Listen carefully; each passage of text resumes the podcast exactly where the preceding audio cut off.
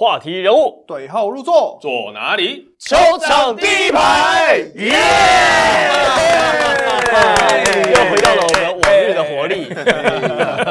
啊，郑磊，这个这周非常的忙碌啊啊！呃，还好，因为这礼拜就打两场，就刚好都被你渡掉啊。呃也没有了，我只有一场而已啊，两场吧，一场啦。好礼拜三的球评信函，然后礼拜六的时候呢刚好工程师跟勇士的封关战，嗯刚好是你播到的。没错没错，那我们在这周呢会回顾两场比赛。那这两场比赛呢，除了回顾完了之后呢，我们会准备一些跟本季收尾有关的话题，然后跟观众朋友来讨论。同时呢，也准备要迎接接下来的下一个系列赛的开始了。好，那首先呢，跟观众朋友、听众朋友来报告的是最新的赛程的状况啊。在五月二十七号、五月二十八号的是表定，目前如果场地是 OK 了，但是所有的球员呢，必须要凑足出赛的人数，健康足够，的对对对状况下了。八个人，对对对，至少八个人，然后本土或者全本土也可以，两队同意就可以，或者是有本土加洋将，反正就只要八个人就对了。那目前看起来呢，是五月七号打一场比赛，好，则是由领航员要来面对梦想家好，那礼拜六的时候呢，会有两场比赛，领航员持续来面对钢铁人，那另外梦想家呢，在新庄面对主场球队国王队，所以还有三场的比赛呢，会结束整个的例行赛赛事。首先看到的呢是赛事编号第九十场比赛，台北富邦勇士对上新北国王。这场比赛呢，也是先前的补赛啊，延到了礼拜三来打。哎，不过这场比赛其实还蛮多的观众进场。嗯，我觉得其实现在疫情啦，对，所以大家进场的，我本来认为或者说人比较少，结果我礼拜六有去播嘛，哎，结果哇，现场的人真的让我觉得有点惊讶到，就是说，呃，可能大家也就慢慢开始习惯了。虽然现在 Omicron 基本上每天都是好几万人，但是我觉得大家应该都习惯，然后也知道说去球场不能吃东西，然后特别小心。我觉得真的是蛮开心看到大家这么多人支持。不过不太一样的状况是这样啊，是礼拜六的比赛是那场比赛是工程师的蜂王战，所以它其实有蛮多的比例是工程师的球迷，狮子军，狮子军，狮子军，狮子。但是呢，我们先看赛事编号第九十场，台北富邦勇士在主场一百零三比九十八赢下了这场比赛，击败了新北国王。这对两队来讲是非常重要的比赛，特别是对勇士队其实是有不能输的压力。对，因为这场比赛就是，其实刚讲到球迷这件事，我觉得随着赛季越来越到最后半段，其实球迷也越来越专业。因为这场比赛其实，在开打之前，其实球迷就在一直在算大家的对战组合，谁能输，谁不能输，然后勇士必须要这一胜，那国王不能输这一场比赛等等的。所以其实进场的人数，然后包括整场比赛从一开始来讲，整个气氛就是非常的嗨。嗯，所以也回应到刚刚主播讲，就是这是一场礼拜三的补赛，那但是球迷进场也是蛮踊跃的啊。其实勇士在和平馆好像都有基本盘，我觉得不管晋级打，现在看起来好像在人数上面，他一定会有这个至少在第一层期都可以坐满。那第二层的话，其实就要看你对战组合了。基本上侧边也都会，基本上都会满。大概对对五成六成满啦，对对对因为对国王队其实票房保证确实打得很精彩。国王队这场比赛不能输的压力呢，是因为国王队如果一输的话，这场比赛基本上大概就确定是例行赛第四名。嗯，因为他这个前面球队的胜场数就不够了，因为这场比赛打完之后呢，国王队也就只剩下最后的一场比赛。嗯，好，所以其实这场比赛对国王队很重要。一开始呢，国王队在开赛跟勇士其实就呈现四节拉锯的状况，在第一节呢，呃，勇士领呃落后两分，但第二节开始勇士把分数就压了过去，三四节其实一不断一一直不断的拉锯。那么这场比赛其实令我这个印象蛮深刻的是，国王队在这场比赛其实用了很多的年轻球员，嗯嗯，好，没有 Q。有汤马士跟李金斯双洋将，但是除了这两个洋将之外，看起来高度其实是个硬伤。嗯，尤其是我觉得四号位啊，因为其实富邦勇士这边他的四号位，当然曾文鼎这场比赛表现非常好，虽然账面上只得八分，不过从整场比赛内容来看，很多球都是从他这边来做发动，他基本上可以说是攻击的整个中枢者，还有他的发动者。讲到身高这一块来讲，尤其是在第一节目后面来讲，汤马斯一下去休息，其实我们就看到国国王队的平均身高其实是矮了一截。像小丽要打到四号去顶去守到顶哥，嗯，然后阿米要守到五号去顶塞瑟夫，所以这些基本上就跟他那个身高平均是矮了一截。而且这一段期间，勇士非常的狠。他就让 Z 一直在单打，在篮下单打阿米。塞瑟夫在这场比赛，他单节得了十分，全部都是打阿米。见一次打一次，对，见一次打一次，而且勇士还蛮狠的，就是他们这一手这一节的区域防守，三二的区域防守、哦，因为那时候国王的在在场上的球员都是基本上都是三分射手，嗯，那勇士派出的三二区域防守是放他们三个最高的都在上面，阿顶、塞瑟夫、那个 Singleton，那去守那个国王的那个射手群们，嗯，让国王其实没有什么空档可以出手，也因此他的命中率非常的低，然后也造成了不少失误。其实国王队在这样比赛三分线的命中率其实算是不错哦，整体投篮机有百分之四十的命中率，其实算是准的，投得进去。十五颗哎，十五颗，四呃三十七投十五中哦，这个三分命中率百分之四十点五。可是我觉得刚才呼应到 Tony 讲的一个环节，就是我们看到在攻击上面，他一直用塞瑟夫，一直用小夫去打杨敬敏，可是防守上他其实是用曾文鼎在守杨敬敏。对对，第一线先先用高度还有他的臂展去压制杨敬敏，所以杨敬敏呢可能切过去，所以就不让你投了。对啊，你切过去之后，他后面还有第二线、第三线的补防。哦，其实这个你看阿敏打到第三节，其实是感觉他的体能消耗蛮累的。而且其实上半场就是是塞瑟夫在打阿米，下半场因为曾文鼎变成整个攻击的主轴，因为后来赛后访问，其实林书伟也有讲到，因为这场比赛新北国王的高度比较不够，所以很多的战术呢都是从曾文鼎来做发动的。那所以呢，下半场看到很多球，曾文鼎在低位单打要球的时候，都是杨敬敏在防守，所以其实杨敬敏这场比赛也是打得非常辛苦，曾文鼎得到八分、七助攻，全队最八篮板、八八七，哦，还有。四次的火锅，对，而且曾文鼎在面对对位杨敬敏的时候，有一球刚好这个杨敬敏想抄，没有抄掉之后，门户大开，一个转身曾文鼎扣篮，单臂扣篮，嗯，哇！轻松。你最近球技越到后面，他越来越有活力耶，一直在扣篮耶，连赛前热身都扣了。而且大家觉得周文鼎的这个体能状态，好像是这几年看到最好的一次，哎，哦，我不知道你们有没有感觉，我那场比赛我是在电视机前面看的。那我我的感觉是，我认为了勇士跟国王，感觉他们在测试的意味蛮浓厚的。我自己的感觉就是，包括像是呃，因为国王在之前少了汤马士嘛，所以有一段时间陷入低潮，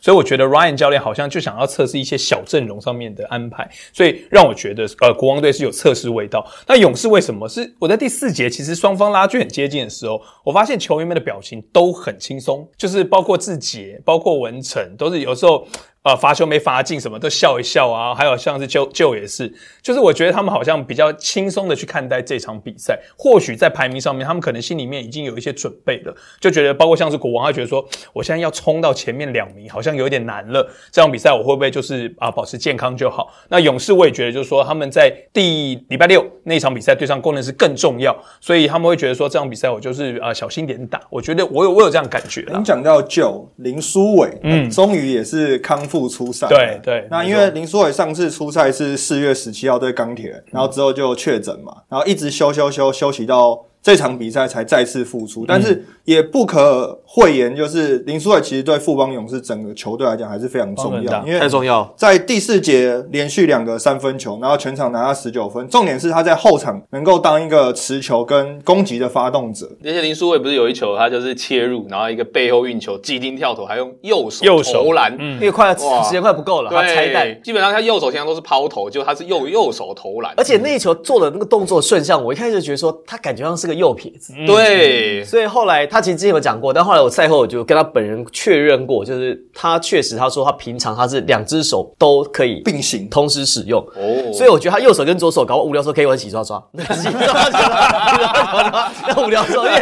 周伯通是不是左右互对搏？因为本来他左手跟右手其实是一样，都可以独立独立那个他们。的官方 IG 他有被访问呢、他有说我吃饭写字，对。细节的东西他是用右手，右手对对对，他都可以啦对对对对对对对。但是，我为什么会是右手是惯用手，但是左手去投篮呢？要不是打棒球，这这这这有时候就你这样子就很奇怪，就是你现在看到棒球，你讲到棒球，就很多是左打，但是手背是右。对啊，对啊，嗯，老布朗健士也是，老布朗健士啊，对，他也是，他也是，他平常在吃饭啊、写字干嘛，其实。但他他跟就就是相反，相反过来，但他投篮是右手啦。对对对对对，所以是每个球员，那林书伟其实蛮特别，就是他的这一招啊，就是在第一次守他的其实球员都都会被骗到，嗯。嗯，对，因为这边想说左手切入的时候，应该要左左边上，就哎切进去换右停下来手，右手对啊，就嗯。就所以那他出手右手那球出手，其实是防守球员有点也措手不及了。其实确实是蛮有威胁性的，没错。哦很有趣的一个球员。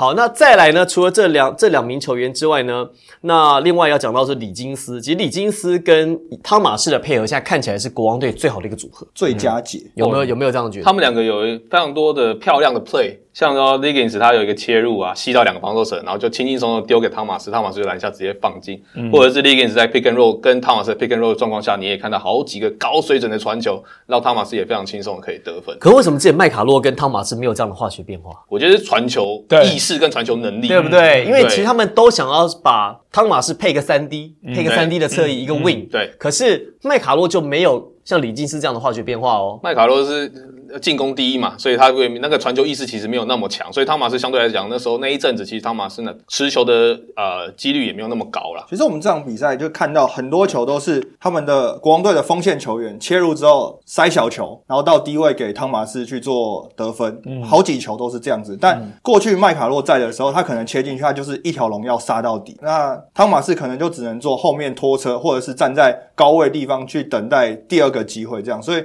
可能是过去跟现在两个洋将的使用上比较有点差别的地方。但是我觉得。有一个，我觉得这场比赛比较像是健康的国王队，就是比较像是技术打得好的那个国王队。因为国王队在之前很低潮的时候，我们一直讨论过一个问题是，他们的三分球出手比例高到有点太夸张，每一场比赛出手个四五十球，那感觉都很像在买手戏这样。那汤马斯回来之后，理论上来讲，禁区有一个比较好的一个支柱之后。加上个子比较小，理论上是你外线的投射机会可能应该要比较多一点。但是这场比赛好像就回归到之前比较正常的一个出手比例，大概是三十球到四十球之间。那两分球的出手比例甚至比三分球还高。那这样的进攻配置来讲，更像是打得好的那个时候的国王队了。我也很难讲。我说真的，我其实觉得国王队三分线出手比例高，其实没什么问题。因为这个本来现在就是现在世界篮球的趋势啊，很多球很多 NBA 球队他出手三分线比例已经高一百。如果你可以像那场比赛有百分之四十以上的，我觉得是的确可以提提升他们投篮的量的啦。对啊是合理的。所以主要是主要是说，国王队在出手的选择的时候，他能不能够我出手这么多，我是烂投还是 quality shot？那其实这个就很大的不一样。就是出手选择跟你的信心度，因为如果讲汤马斯回来，有人在篮下抢篮板，你的相对来讲你的信心度会比较够。可是如果像汤马斯不在的时候，你会觉得说啊，我一定要进，可是你想多了，反而那个进的几率就比较少。好，那另外呢，要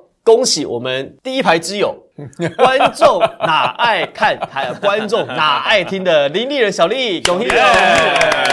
第一个两分球，球会第一个第一个两分球。第一个两分球以外求婚成功求婚成功啦，第一个两分球对他来讲已经不是追求的目标了，所以可能因为就是就是传播景谁掉，就刚好娶老婆前，哇，最近手感很热。哇，这场比赛打得很打嗨、得很嗨，这场时间其实并没有说真的非常长哦，他打的时间也不过才不到不到十分钟。嘛，对，十八分钟，将近十九分钟，得了十四分，三分线外九投四中，嗯，而且确实效率很高，打到他这个一直秀嗨嗨呢对，打到整个人都跳起来了，哇，真的是不错，非常恭喜他。但不管怎么说。国王队这场比赛是没有赢下来，这场比赛没有赢下来很伤，因为这就代表了可能在接下来，除非除非这个有一个状况是梦想家连输两场，因为有一场会输要输给国王队，所以国王队呢最后在一场比赛里面，他必须要击败梦想家，梦想家要吞两败，这样才有可能梦想家掉到第四，那国王队呢上升到第三的就是位置，还有数字上的可能。还有数字上可能，好，这是可能是唯一的一个机会。可讲到这场比赛的胜负啊，因为大家都说 Plus 一的比赛，大家都决胜第四节嘛，因为单洋将这件事情，那就是考验本土的战力。嗯那这场比赛有个蛮特别的数据，就是两队的洋将呢，在第四节只总共出手了三次。嗯，国王队呢，李金斯出手了两次，汤马士出手一次，代表是富邦的洋将整个第四节是没有出手的。然后两队的洋将呢，第四节得分是几分呢？零分。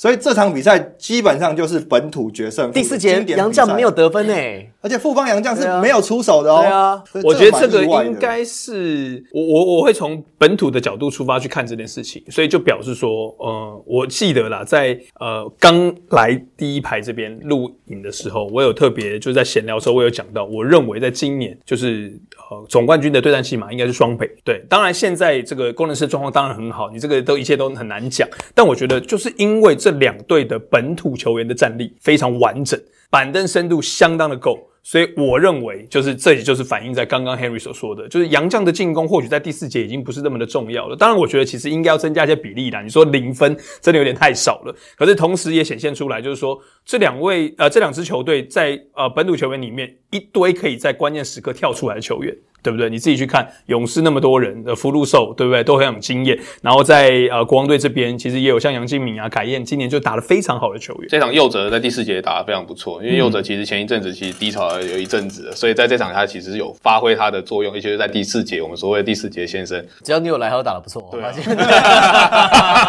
对啊，我发现 对啊，因为你你不在那期间，就是他他也他也打不好，对对对对，那我跟他你跟他命运有交 有合交错。哎好好好，好，那在接下来呢，周六的比赛呢，就是台北富邦勇士跟新竹接口工程师的封关战，赛季的最长例行赛，那要在和平馆举行。这场比赛呢，确实就挤进了蛮多的球迷，在工程师的那个观众席的球员席的后方上方，哇塞，这有有有一排啊。都是紫色的。哎，被他们被他们包下来，还有各式各样的灯牌啦，这个海报啦，嗯非常的气势，不错。那最后呢，工程师呃如愿拿下赛季第二十胜，确保了季后赛的所有主场优势，一百零八比九十九，成为联盟例行赛排名第一的球队，而且呢，也是 Plusly 史上啊第一支单季二十胜的球队，哇，确实不简单。想不到这个结局到最后是工程师率先抵达终点。对我真的觉得就是啪啪啪啪啪，就一堆人被打脸啊，对不对？哦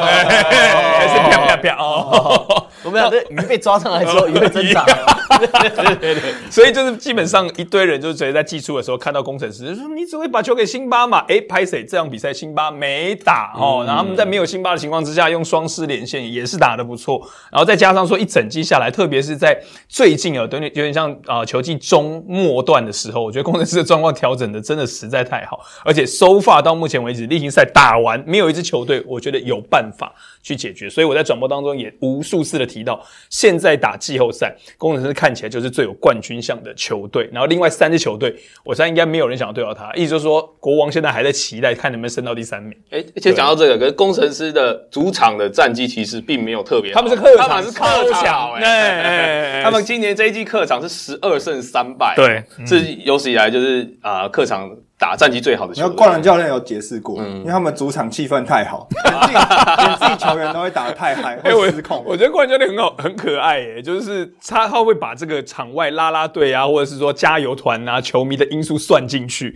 像上次他也讲说，就是大家打得过嗨，还好第三节结束有人在跳舞嘛，对不对？对。然后那场比赛我赛后记者会又去听，然后冠军教练又讲到这种场外的因素，就说哦，我觉得因为是什么什么，我觉得他没有把这个这个因素归咎于场上球员的调整，反而是觉得说场外的一些因素影响到球员的心情。因为其实他们要控制的要控制的那个变音太多了啦，对对对对他们觉得这个嗯可能这个这个跟球员没有关系啊，没关系。对啊，因为这场比赛大家讲了嘛，也是工程师本季的就是封王战，也是两队最后一场比赛嘛。法师上半场就带头放烟火庆祝了，三十一分，直接放烟火庆祝。哇他这个时候太太他的扯太扯出手就是不是很合理，你知道吗？但是但是他他就是会进，对。进看他进了两三球，就觉得好像这样投也蛮合理的。就是会，而且我总觉得他这场比赛像有点像 Curry 上升，因为他这也是 one motion 投出去的，然后就怎么投怎么进，三分线两步外也进，然后就觉得说只要给他一点点空间，他都有可以投进的机会。就是看他出手就觉得那个篮筐好像很，而且我觉得那你说的感觉我懂，就是说你感觉他就是运球就是晃来晃去，然后出手感觉球好像也没拿稳，对就这样甩出去了，对哎感觉一直进。对我想说哇塞，真的，而且他的切入，他那一步要切进去压肩那下，你也不觉得也没有特别特别快没有也没有说特别有力，对对他就是切了进去，然后被一一点对抗就觉得说好像运球不是那么的稳，要倒，然后还可以接后仰。对对对，刚好接后仰哎莫跳投名其，妙。你讲郑磊刚讲到这个，我就突然想到上半场有一球。沙卡的时间已经要到了，嗯。法师还在中场附近，他想说啊，时间到，真的是乱抛，对。还很还接近篮差一点要进，差一点差一点要进，对对，没错，足球来讲就是 on target，射正射正射正射正哦他手感真的很好，真的很好。但我看布鲁斯乌斯，哇，布鲁斯乌斯呢，这个这样比赛三分线外七投四中，而且命中率极高啊，十七次出手进了十二球，百分之六十六点七的命中率，得到二十八分、十三个篮板，还有一个助攻。嗯，所以其实巫师这一场比赛，他三分球把握度超高，他只要有空档，他没进的其实都是没空档的，可是只要有空档，几乎百分之百进球，他的把握度真的超高，而且他的那个上篮那个 finger roll 啊，那个 touch 其实非常的好弹。钢琴练的对啊，对他他他真他真的是一个 真的嗨的一个一个球员啊。这个我们的这个小编啊，这个有观察到赛前啊，这个勇士在主场放音乐的时候，这巫师他以为巫师他以为他在他在唱那个唱那个抖音，你知道吗？还对嘴，真的 对 拍的是不是对对对对，跟对嘴哇。很开心，所以这个他你就觉得说他是非常 enjoy，他是非常放松在这个环境里面。蛮好的啊，对啊，我觉得这个法师跟巫师如果个性是这样子的话，也难怪今年工程师会打这么好。这场比赛就打得很奔放啊，就一直看工程师一直在跑快攻，一直跑快攻啊，很多都是就是一下篮板之后就看到一个人跑在前面，不是法师就是巫师啊，然后都给那种一箭穿心的传球，所以就感觉上富邦勇士在这场比赛的防守上面。就感觉在做阵地战的防守以外，其他就没有在做一些机动战的防守。好，那你们觉得勇士有没有打智慧球？我倒觉得还好啦，你觉得还好？我觉得还好。对，就是说他们还是想要把比赛拿下来嘛，因为呃，季末如果假设可以用连胜来结束的话，特别是呃，在主场，对，在自家的主场，那。主要也是因为有伤兵的问题，就是他们那场比赛是单阳将，只有小夫，对，所以你当然或多或少，你这个球团当然一定会就像我说的，就是排名的你会去思考，对，但我是觉得那场比赛他们还是蛮尽全那。你们觉得呢？我觉得以整个比赛内容来讲，富邦如果从输二十几分，然后一直追到差一分分差七分嘛五分五分还七分，而且那加上另外一个重点是，我觉得工程师确实更想赢。对啦，对啦，对对啊。汤尼呢？对，我觉得还好诶、我觉得没有什么智慧球，因为我觉得呃下上半场他们的防勇士的防守是真的做的蛮不好的，很多漏洞，像我们在看到的时候，常常被工程师开后门，像法师、巫师、肖顺义，其实好多球都是因为开后门在得分的。但相当相对来讲，像勇士在下半场其实有修正这个地方，那，勇士也有把呃比分追上去，而且小夫还认真、超认真到吃踢耶，对啊，在裁判面前砸球。对啊，超怒，他一整场比赛就一直一直被犯规针对。好，没有关系，这个犯规的问题呢，马上我们就会得，或者我们会有解答的。好，我们犯规东西我们留到我们下一个来宾。那我来最后总结一下这个富邦有没有打智慧球这件事情。根据我得到的第一手消息 OK 好，就是他们其实是想要赢赢下这场比赛，嗯，他们其实是想要拿到例行赛第一，所以没有智慧球的问题。他们其实全力求胜，全力，因为很多原很多因素。第一个是他们主多，因为富邦的主场和平馆是会基本盘赛的，嗯，你只要在季后赛多打一场，哇，那个是多好几百万。对，多赚一场对对，这个这个其实实差很多，这是第一个。嗯，那第二个是呢，因为以当时的状况来讲话，其实你你打呃工程师，你打工程师赢了的话，跟打工程师输了的话，其实输了的话，当然你对对梦想家的机会是比较大一点。但是你如果说你打赢了的话，事实上你也未必就是会对到你原本不想对的对手，嗯因为你还要考虑到梦想家有没有可能会输球的得的问题。因为梦想家当到时候只要连赢两场，变成三队都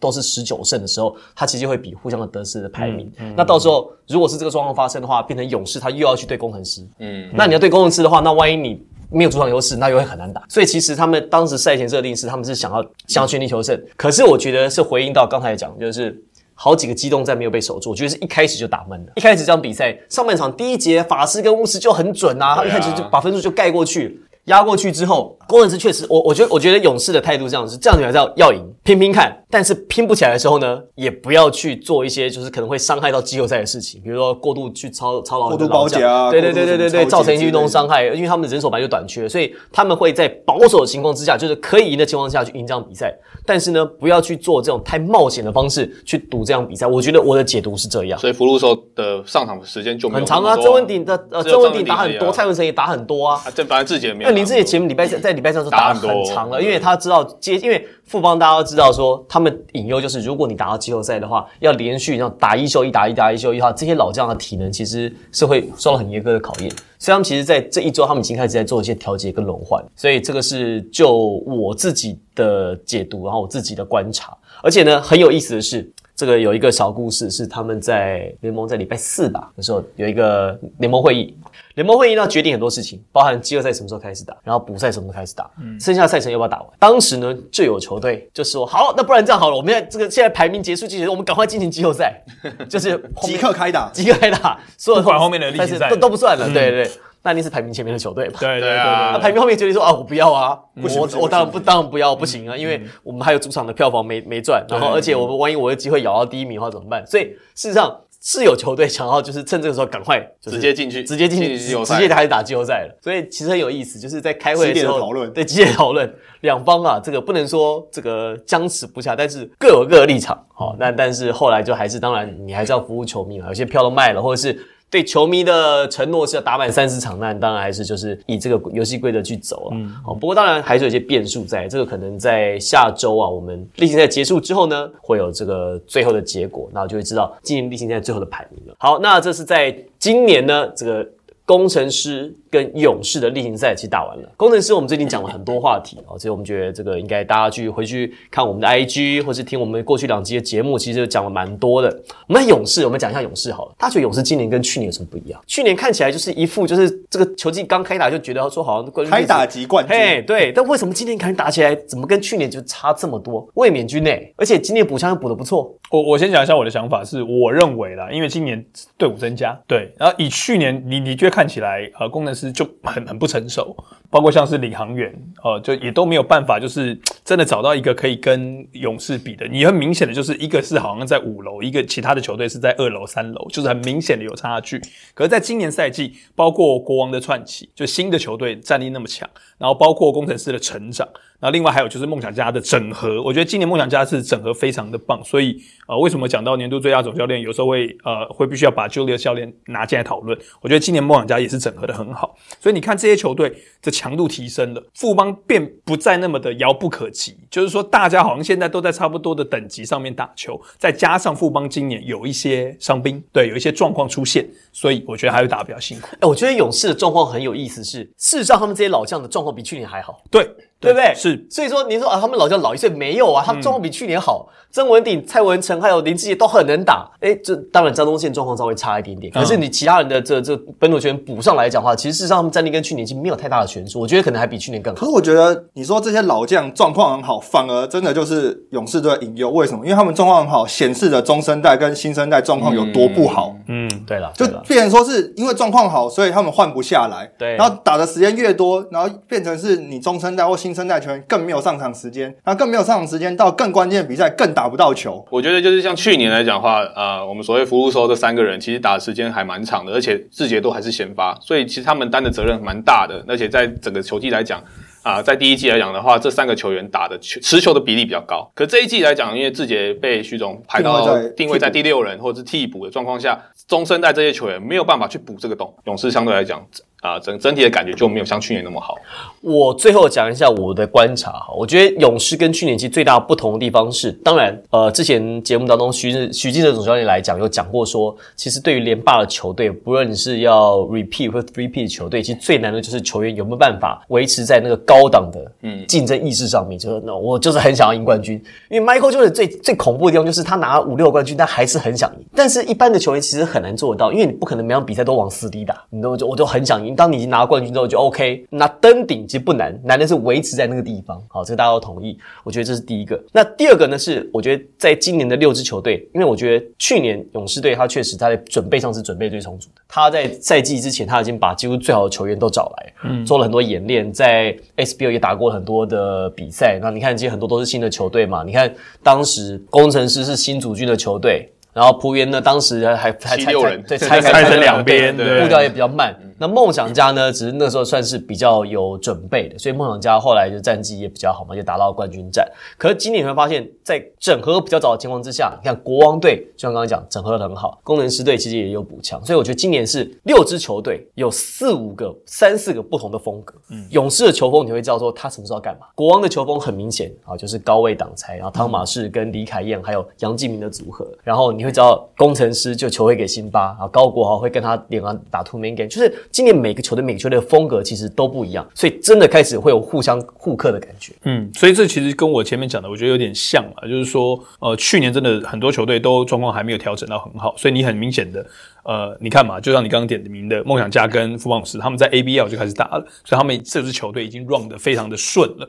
那想当然了，就这两支球队去打总冠军的第一季，所以呃，包括领航员、包括工程师都还没有很成熟。但今年领航员跟工程师都变成熟了，那我觉得就比较弱一点的，就是可能是钢铁人。可是钢铁人在季中的补强实在是太好了，对啊所以其实六支球队的这这的实力战力真的是越来越接近。就像我刚刚讲嘛，你看像钢铁人现在球风，他们就是把侧翼堆起来，嗯侧翼还高侧翼，对都是一百九几公分，所以上去他不管怎么换防换防，你找讨不到便宜。对，所以每个球队它的特色其实是很鲜明的，这是我觉得今年最大的不同。因为我觉得面对卫冕军的这种调整，就是每个球队的主见一定都一样。你当你还不知道你这个球队会产生什么样风格的时候，一定是对着卫冕军，他有什么优点对啦我先去我先去针对他，我先去针对他假想敌就是假想敌所以其实从整个一开季开始，包括工程师也好，他是杨将最快早期的。嗯嗯他第一个就是我要补足了禁区战力，我就是要打你富邦勇士的禁区。对。所以其实基本上上一季勇士队做的好的地方，这一季所有球队都会针对这个地方去做调整。嗯，这也是一个问题。很合理啊，合理合理，因为他会觉得说，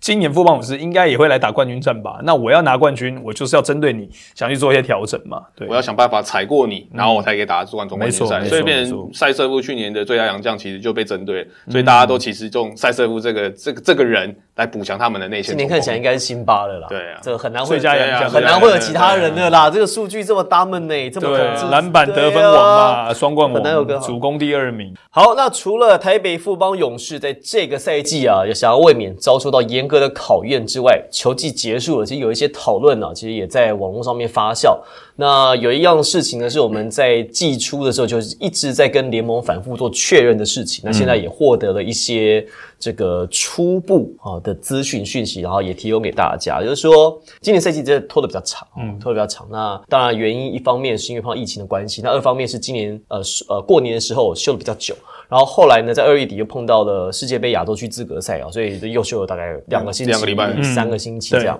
那在下个赛季呢，赛程会想要排的比较密集一点，而且呢，开始会有这个平日的比平赛日的比赛，这一季平日比赛就是这礼拜五。个礼拜五嘛，那偶尔会有礼拜三跟礼拜二的补赛。可是下个赛季呢，其实有常规性的想要把它变成这呃周间开打，对啊，因为其实平日比赛这件事情，当然我们可以就是可以效仿我们周边的一些联赛，比如说日本的联赛跟韩国的联赛，因为像 Plus 一当然就是十二月开打，那打到现在要五五六月，当然还有一些疫情的关系。那以日本来讲，他们是十月打，打到五月，他们其实他们的赛程蛮有趣的是，前半段的时间呢，就还是维持周末的比赛打。就是礼拜五、礼拜六、礼拜天的比赛打，但随着球季开始进行到了我们讲下半季开始，他们就会固定的出现礼拜三的比赛。球季之前呢，就从十月开始，十月、十一月、十二月到一月的时候呢，是每个月有一次的礼拜三的比赛日，然后一直到嗯下半季，然后球季比较白热化的时候。就会把这个赛程很密集的打完，然后接到季后赛。那以韩国来讲呢，韩国是礼拜一到礼拜天每天都有比赛，但是一二三四呢是各排一个对战组合而已。那每天晚上就是一个对战组合。那六日就黄金的时刻嘛，就是四个对战火力全开。火力全开。那这两个联赛呢，都有一个很特别的地方是，最后一个比赛日，就是整个球季的最后一个比赛日，是所有球队要一次亮相的。像以日本来讲，它有啊，二十二支球队，怕你要抓放啦，对，所以日本日本啊直直男有二十二支球队，那所以呢，最后一个比赛日就是十一个对战组合。NBA 其实也是啊 NBA 也是 NBA 在大联盟也是 NBA 在最后一周，他最最后两呃最后一天的比赛只有两个时段嘛，对就是一个时段打完之后，他另外一个时段就接着打，他一起开打的，没有说什么。那那韩国呢，就是十支球队嘛，所以最后一个比赛就是五个对战组合。那日本就是他的比赛平日的比赛日呢，就是固定是礼拜三，然后偶尔会有礼拜一的对战组合。那礼拜一的对战组合通常呢，就是比如说是一个很热门的对战组合，以假设以 Plus E 来讲，就是双北大战这种非常有话题的，啊就排在礼拜一。跟跟美式足球跟那个 Monday Night 我这样讲 Monday Night Football Football Monday Night Football 一样，对，那美式足球的概念是说，因为礼拜一大家都很郁闷，所以排一场高对战组合的比赛给大家不是，而且他消除而且郁闷。不是这这个这个讲，我们在 NBA 有学过这个 Monday Night Football。当时呢，他们所有的运动都是在六日五六日开打，但是呢，他们就发现说一到五的时候是一个蓝海市场，因为他们当时发现很多广告商想要投，嗯，可是一到五的时候没有 target 没有目标可以投，所以他们就做了实验，好不然这样子好，我们就呃不要一到五，因为一到五有太多运动在竞争了，因为美式足球在打的时候，棒球正准备打完，而且篮球就在打。也也准备要开始打，所以美式足球其实 cover 到，其实前后都都 cover 到一些不同的运动。那他们当时就想说，好，那不然这样好，反正我们我们的底气够，我们看的人够多，哎对我试试看，把它改到礼拜一，从此之后一次成主顾，从此之后大家觉得看美式足球就是最强的组合就是要看 Monday。就是礼拜一，因为他只会有一场，他只会有一场。然后后来开始 NBA 也开始学啦，就是给礼拜四的时候会打全国联播，NHL 冰上曲棍好像是礼拜二，对，他也是避开礼拜一之后，他就打礼拜二。对。我想到是 WWE 也是这样，Monday Night，你刚刚讲说 Monday Night Football，对我在想接 Monday Night Raw，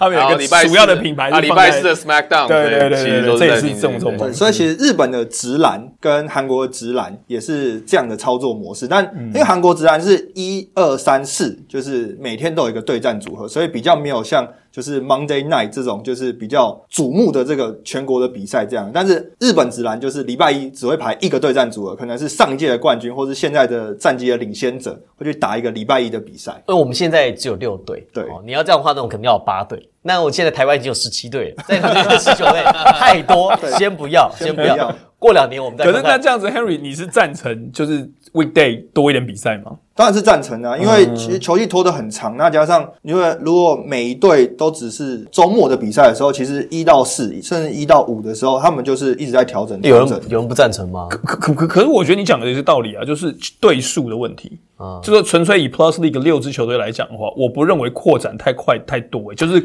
应该是要先从五六日先开始，当然后礼拜二、礼拜三这其中选一天，就是可能三二五六日或二五六日。没错，现在的状况下，对。现在目前初步的想法哈，先透露给大家，但但还没有定案哈。就目前就在讨论，可能会这样，可能会这样子的方式跟球队去讨论看看，就是四五六日，嗯嗯嗯，礼拜四 OK 啊，一个对战组合，对，礼拜五呢，maybe 是上一个对战组合，嗯，礼拜六呢上两个对战组合，但礼拜天只上一个对战组合。诶我以为你要说这样礼拜天就可以上三个解决，就是主场要打 back to back 的这个对对。这个问题，就变成礼拜天的最后一场不打，因为礼拜天的第二场比赛就是晚上五点嘛，很多大家礼拜天的 family day 啊，跟家人吃饭要干嘛的都是礼拜天晚上，而且有时候你如果说看完球隔天要回去的时候，其实也比较晚，所以大家礼拜天进场的意愿就晚场是比较低的。NBA 其实也是啊，美国其实都是啊礼拜。天会比较早比较早打。对啊大联盟 NBA 也都是啊礼拜天的球赛反而比较少，然后都是下午的，晚上基本上美国的礼拜天只有一个比赛，晚上就是 Sunday Night Baseball。对 ESPN 的大联盟只有全美国只有一场比赛。因，为他们觉得打棒球是隔家欢乐的运动，对对对对所以就是家庭反正就开着当背景音对对不看也无所谓家庭日就是去那边看棒球吃吃喝喝。对对对对对。对对，所以按照这个概念来讲的话，如果是四五六日开打的话，现在想要把四跟六配成一组，嗯，然后呢五跟跟日。日配成一组，这样就不会 back to back，这样就不会背靠背，而且可以解决一个问题是，在本季打主场的球队比较衰，因为他要准备两场比赛，要两个对战组合，嗯，所以要轻收两队。打客队为什么今天有些客队战绩好？是因为他只要准备一轻松一队啊。而且一个礼拜就那一队我，一般就是我这一般就专练你，对，哦，对，所以很多好多教练都这样讲啊，说我们这个礼拜蛮蛮，我们这个礼拜准备，其实上他说我们就是我们为了这场比赛已经准备了一周了，对，我就知道就就知道我这礼这礼拜就而且这样搞不好就是在比赛日的移动，就可能礼拜真的是要有礼拜四打完，然后要移动到移动日移动日，然后礼拜，嗯然后再再去打礼拜天的比赛。其实这个礼拜六的比也是球迷普遍的回应啦，就是说，因为一到五的比赛真的打的比较少。对。其实一其实职业篮球的话，就也可以尝试看看一到五的比赛嘛。所以接下来可能四五六日啊，这样我一个礼拜就我觉得季后赛应该就是个尝试，对对不对？因为季后赛基本上我们现在就是叭叭叭叭就开始打，我觉得就可以来观察，然后下一季、第三季就可以来做调整。对，嗯好，那还有另外一个话题呢，是明星赛。这个 Tony 你觉得其实这个明星赛这个话题，其实粉呃球迷们已经讨论了一两个赛季了，都在讨论说怎么都没有明星赛。其实我觉得未来有明星赛也是一个不错的一个选择啦，因为这样像 NBA 一样，明星赛其实就是一个非常大的活动，大家期待的一个周末。那有很多活动，然后像一个嘉年华一样。其实我觉得 Plus E 告未来可能下一季或下下季开始，我觉得有明星赛的话，其实也不错的所以我们也是在二月的时候，对，呃，也不一定啊。就二月，假如说过完过年前或过完年后，就是二月的时候，其实也可以放一个这个比赛。你觉得？是应该要有明星赛？我觉得是要有明星赛，因为其实让各队的球迷有一个不分你我的一个周末，大家都是 Plus E 的球的的球迷。对，那我觉得明星赛当然可以，你可以想很多种方式，包括像是 NBA 也改的说什么第四节得了四分啊，纪念科比这种东西，我觉得这要去想的，这要花脑筋的，所以行销企划这一点很重要。好啊，那我们在这集的回顾到这边就告一段落了。那马上呢，可能开打季后赛的时间是在六月初，那会花两周打完第一周的比赛，会花花两周呢打完第二轮的比赛。那我们也会把我们看到的、听到的跟我们的听众朋友、跟观众朋友分享。我是王柏林，我是 Henry，我是 Tony，我是杨振雷，请大家持续追踪、锁定，并且订阅、分享我们的节目《球场第一排》。